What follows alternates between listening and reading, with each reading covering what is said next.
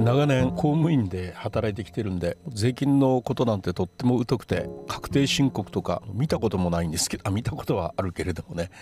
はいあの仕組みがねやっと分かったのは35歳ぐらいの時ですかね。ちょっと役所に勤めていたことがあって源泉徴収の仕事をですねしていたことがあるんですが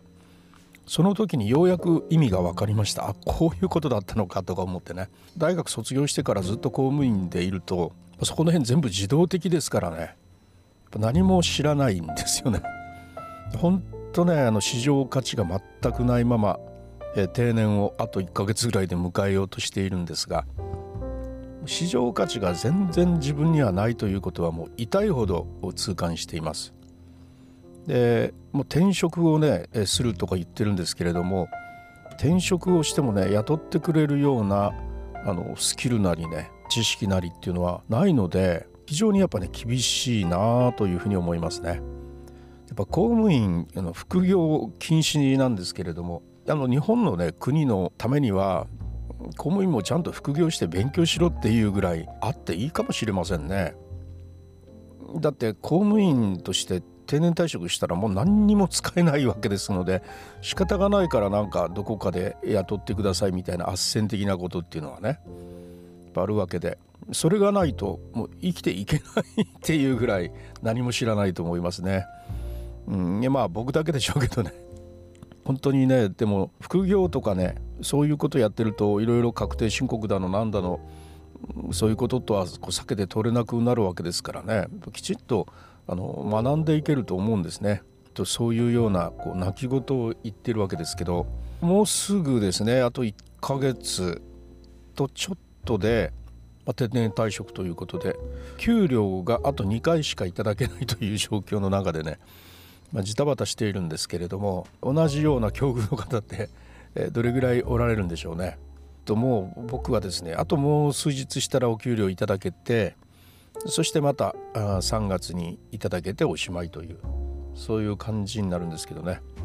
まだ次の仕事が決まってないというねそういう状況の中であのジタバタジタバタしているわけですけど再任用というのはもう、ね、あの選ばないということをもう以前から自分の中で1年以上前からですねもう決めていたので全く違う人生を歩むんだということでですね決めていたんですけれどもチキリンさんの話を僕このポッドキャストでよくするんですがあの非常に傾聴するのにですねあのとてもやっぱり役立つお話をよくしてくださるんでいいんですけどその働き方を考えようですか？未来の働き方を考えようですか、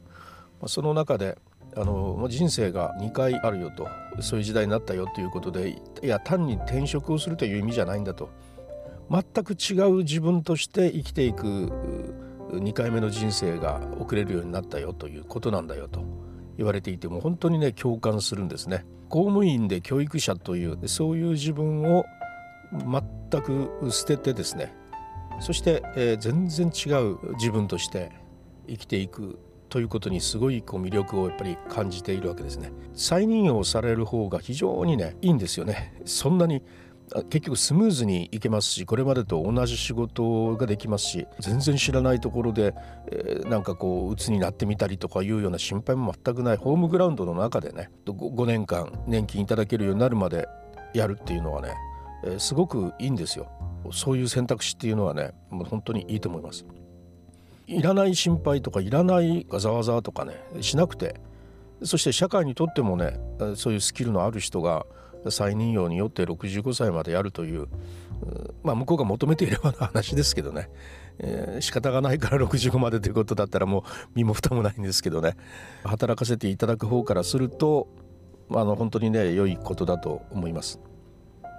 まあ、ただ僕の場合がね別の人生も歩んでみたいという気持ちがやっぱすごく強いもんであえてそういう道にちょっと飛び込んでみたいなというまあ、ざわざわがあろうとなんかいろんな苦しみとかがきっとあるに違いないけどですね。もう一遍そういうのを一からやってみたいという気持ちがやっぱすごくありまして、うん、マルチポテンシャライトの働き方の一つですね。フェニックスアプローチ。一つの仕事をちゃんと終わらせた後また次の仕事を不死鳥のように蘇って次の仕事をするというなんかそういうようなことじゃなかったかなとちょっと思いますけどね。あとねどっちにしろ仕事をねずっと自分でこうやっていくということでどっちみちあの起業はしようと思ってるんですよね。いろんな意味でね。で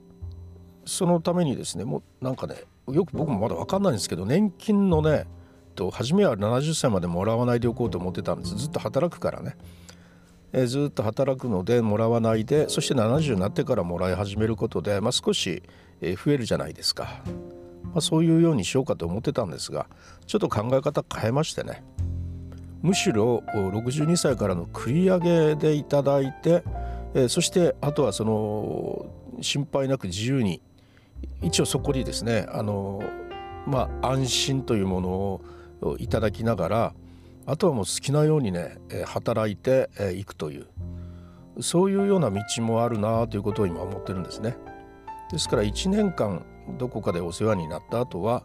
年金の繰り上げ受給をいただいて自分で起業するとふうにすると、まあ、コーチングはなりわいには僕はできないとは思ってますがコーチングをねあの年金をいただきながらコーチングするというそういう選択肢はねあるなというふうに今思っているところです。それ以外にもあの文を書いてね文章を書いて身を立てて身を立てるというか文章を書いて、えー、ライターをしながらお金を稼いでいくという道もありますしね。さまざ、まなことがそう心配なく自由にできるということを考えると、まあ、62歳からの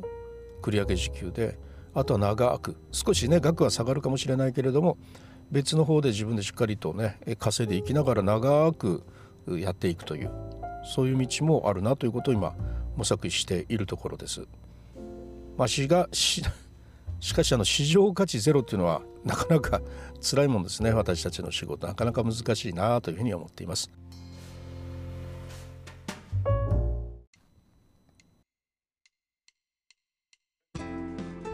はいいかがだったでしょうか？市場価値ゼロという自分に気づいたのはですね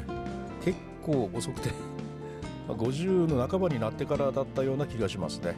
というか気づいたというよりそれまで考えたこともなかったんですが、まあ、あの退職があのちらほらと目の前に見えてきた50代半ばぐらいになっていろいろ調べるようになって分かったというね、えー、市場価値ゼロじゃねえか みたいな、ね、ことがちょっとね本当に分かったということで。あの